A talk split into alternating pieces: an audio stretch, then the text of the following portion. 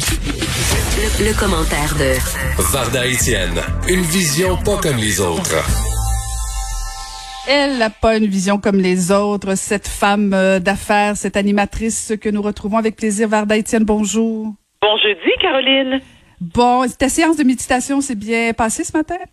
Non, j'ai pas médité. Je, je me suis, euh, j'ai, euh, voyons. On, on entre dans ton intimité. Hein? Non, non, mais attends, mais non, mais je suis en talon haut à prendre des photos dans ma cour, tu me connais? C'est mon activité de lieu préféré. À 6 heures du matin, toi. C'est-tu un bel éclairage? Hey, dis-moi donc, c'est-tu un bel éclairage? 6 heures du matin, c'est ça qu'il faut que je fasse? Exactement. Ben, c'est ah. ça, un moment de la journée où la lumière est parfaite, très tôt le matin. Ensuite, ce qu'on appelle le golden hour. Donc, ça, je te dirais, c'est vers 3-4 heures. Et puis, le soir, c'est la lumière du soir, vers 7 heures, 8 heures. Mais là, tu fais des photos de dos. Tu fais semblant de regarder la, oui, la clairière. Ah, ah. écoute, oui, Madame. Varda, Varda, faut que tu nous fasses une chronique de comment prendre une belle photo de soi euh, en maillot de bain. Écoute, faut que tu fasses ça avant qu'on termine l'été ensemble, ok? Ça va me faire plaisir, mais si tu me Petit conseil pro bono pour Caroline et sûrement d'autres femmes qui nous écoutent. en début d'émission, tu m'as fait sourire lorsque tu, lorsque tu as dit que tu étais impatiente euh, d'entendre notre cher premier ministre. Mais est-ce que tu es déjà prêt dans le sens que est-ce que tu as sorti ton popcorn, jujube, ton 2 litres de boisson gazeuse installé confortablement dans ton lazy boy avec ton tendre époux pour l'occasion? Ben, en fait, je, je, je prends pas de popcorn, là. C'est une image pour illustrer que oui, c'est un moment. Ah, ben, c'est sûr, la télé est prête, euh, tout, tout, hmm. tout, tout, mais ce sera pas nécessairement popcorn ou quoi que ce soit parce que j'ai pas envie d'entendre quelqu'un qui va je veux avoir toute l'attention sur euh, Justin Trudeau. Donc oui, je suis fin prête euh, et il y a absolument rien qui peut me déranger. Écoute, tu vas m'en donner des nouvelles demain parce que ça ne m'intéresse tellement. Non, j'ai d'autres choses à faire, moi. Non, non, ma trois je viens de te dire que la lumière est magnifique. Je dans ma piscine. Ben, écoute, c'est ça. Prends des photos, ça, prends des photos, puis je prendrai des notes, moi, pour sur euh, comment ça se passe et on, on se parlera là-dessus euh, demain. Mais là, il faut absolument qu'on parle de l'apôtre de Québec, ah. le révérend Paul Mukendi. Est-ce que tu es béni? Comment on dit ça? Paul Mukendi. Mais ça, c'est le nom que moi je lui donne. Mais je pense que c'est Paul Mukendi. OK, Moukandé. Euh, Donc, euh, ouais, ce révérend fait des siennes encore une fois. Hein? Oh, écoute, qu'est-ce que c'est lourd. Tu sais, Paul Mukendi, c'est comme bien des, des pasteurs du genre, ce sont pour moi des fraudeurs, des imposteurs, des bandits en soutane. Mhm. Parce qu'ils ont une emprise complètement malsaine sur les fidèles, ce que j'appelle les fidèles brebis. Alors, elles, ce qu'elles font, c'est ce qu'elles font, ces, ces brebis, c'est qu'elles suivent euh, leur pasteur, tu sais, dans, dans le pâturage.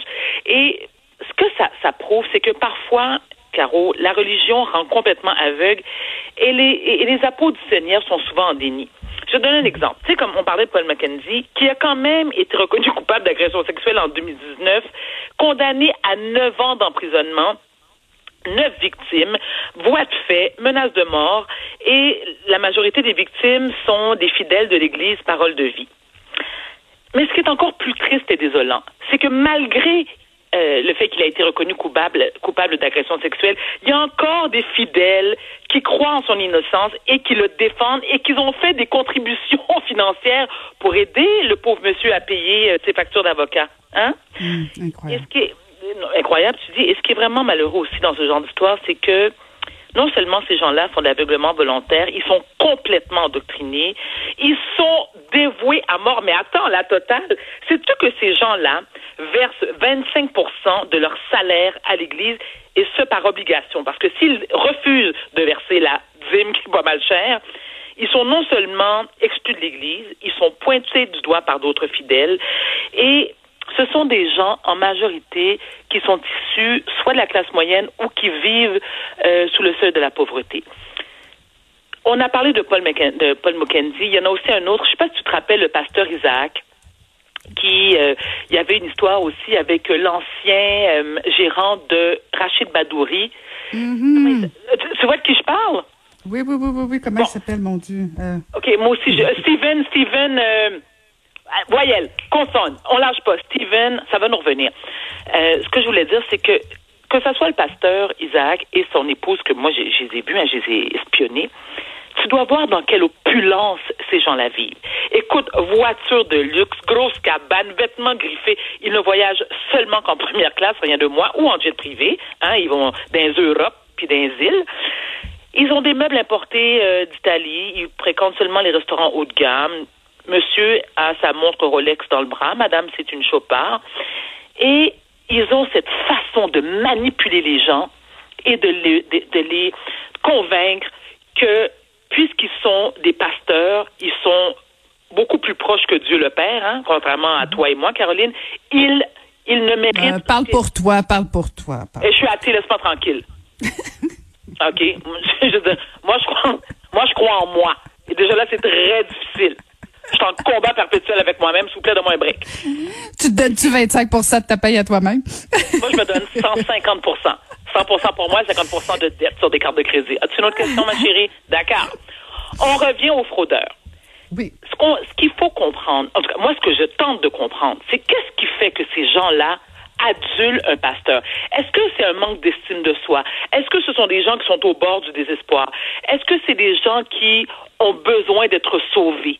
Qu'est-ce qui fait que tu crois en ces, à, ces, en ces pasteurs comme si que ben, c'était mieux que Dieu le Père? Qu'est-ce qui fait ça?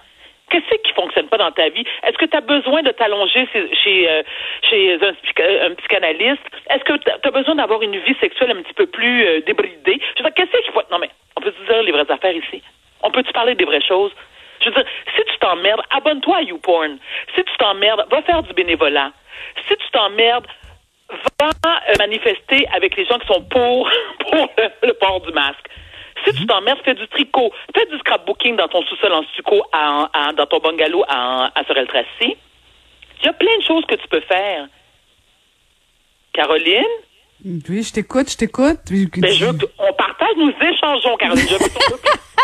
Est-ce qu'on peut échanger, Caroline? C'est comme si Oui, oui, on peut faire plein de choses. Est-ce que tu es pratiquante, toi? Est-ce que tu es croyante? Euh, oh là là. C'est pas une question Oui, piège, oui, Caroline. oui, oui, je, oui, oui, je suis croyante, pratiquante, euh, croyante. Catholique? Oui.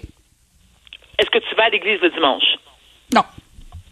Tu vas à l'église à Pâques, à Noël, euh, à la Saint-Valentin, à ton anniversaire de mariage?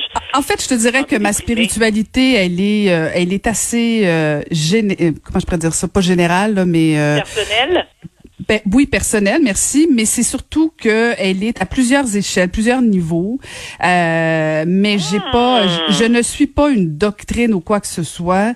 Euh, J'aime prendre certains éléments de certaines religions, de certaines euh, inspirations qui, dans le fond, me, soit me motivent. Tu sais, des fois, je peux, je peux être inspirée par une Varda Étienne, je peux être inspirée par euh, le Dalai Lama. euh, je peux être Caroline. Du oui, bord de ça. Non, mais Euh, c'est une question d'équilibre. Moi, ce que j'aime dans ma vie, c'est d'avoir des équilibres.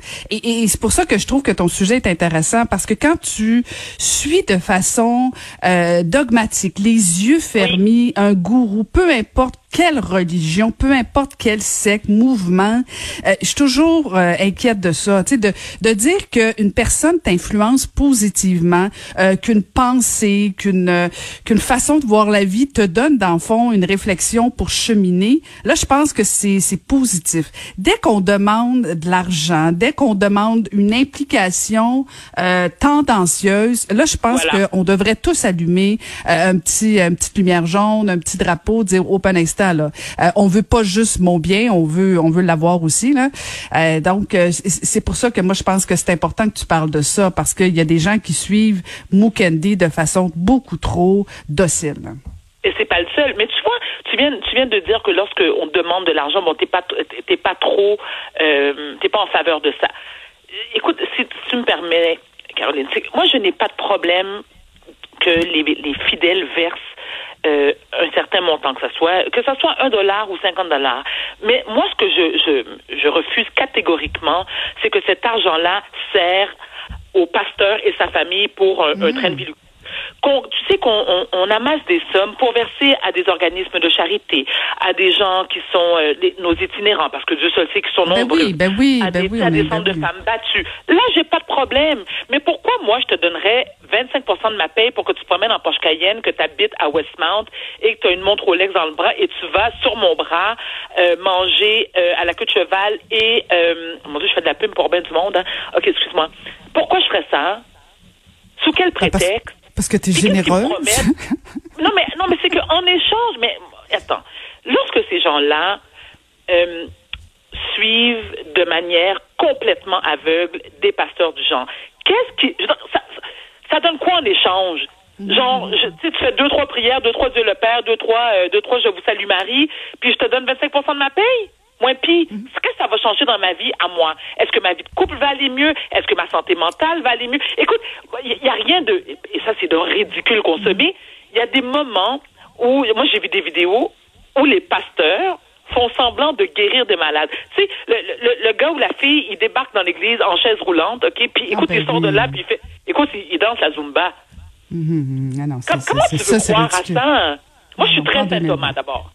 Mais en 2020... Ben mais je peux poser la question, Caroline, parce que tu n'as pas voulu me répondre, ça fait 10 minutes que je te la pose, sans toi bien à l'aise encore une fois. Hein? D'accord. J'en ai vu d'autres. T'es mieux t'élever de bonheur. Ben non, mais. mais selon toi, ma chérie, qu'est-ce qui fait en sorte que ces gens-là suivent des pasteurs du genre? Qu'est-ce qui fait ça? Que ce soit un pasteur, un gourou, peu importe, on peut donner n'importe quel titre qu'ils veulent. Qu'est-ce qui fait ça selon toi? Ben, je pense que les gens sont en quête, ils ont besoin d'être d'être inspirés. Je veux dire, il y a quelque chose de, mm-hmm. c'est pas nouveau. Euh, là où, en fait, il y a, deux, il y a deux euh, deux angles dans ton sujet, Varda. Oui, deux volets, merci. Euh, il y a l'aspect de l'endoctrinement, de suivre quelqu'un de manière euh, les yeux fermés, tout ça c'est pas nouveau ce, ce phénomène-là. Quand on tombe dans des agressions sexuelles, ce que ce que Mukendi a, a fait. Euh, là, je trouve qu'on est ailleurs et il me semble qu'il y a des gens qui devraient se poser des questions. Tu sais, si si tu trouves quelqu'un, Varda, qui t'inspire puis tout ça, euh, ben tant mieux, grand bien te fasse. Moi, j'ai pas de problème avec ça et ça peu importe la religion. Quand ça devient de l'endoctrinement, quand ça devient euh, que ça reprend le contrôle de ta vie, ça devient des extrêmes aussi où tu essaies d'endoctriner d'autres. Là, je trouve que on est dans des patterns dangereux. Mais tu sais moi si tu me dis, écoute, Caroline, je t'écoute tous les matins, puis tu m'inspires, tu me fais du bien, ben on, ben, on est. si tu veux me donner 25% je peux te faire deux trois génuflexions pour euh, pour euh, pour 25% Puis on sait pas, peut-être que ça va fonctionner. On peut essayer une semaine. Tu me donnes 25% de tes chroniques. Je fais deux trois euh, méditations, puis tout d'un coup, ça changerait ta vie. Essayons, Varda je vais, je vais passer mon tour. Mais est-ce que je peux citer un dernier exemple, Caroline? Vas-y, Phare, on conclut là-dessus. Oui, parce que j'ai une amie qui l'a vécu. C'est-à-dire que la mère d'une amie qui avait 75 ans, une, une infirmière à la retraite, qui a travaillé fort toute sa vie, elle a emprunté 200 000 dollars sur son, sur son duplex, qu'elle a versé à un pasteur. On parle pas de Mukendi. Et cet homme-là s'est sauvé avec son argent en Afrique. Donc, cette femme-là, à 73 ans, est hmm. obligée de retourner sur le marché du travail complètement déprimée. Fait que ces gens-là méritent la prison. Oui, tout à fait. Ben, tout à fait, tout à fait. Merci beaucoup, toujours euh, passionnant vous écouter, Madame. À demain, à demain. Bonne séance de photos et je, je médite pour vous, Madame Étienne. Merci, au revoir. C'était Varda Étienne.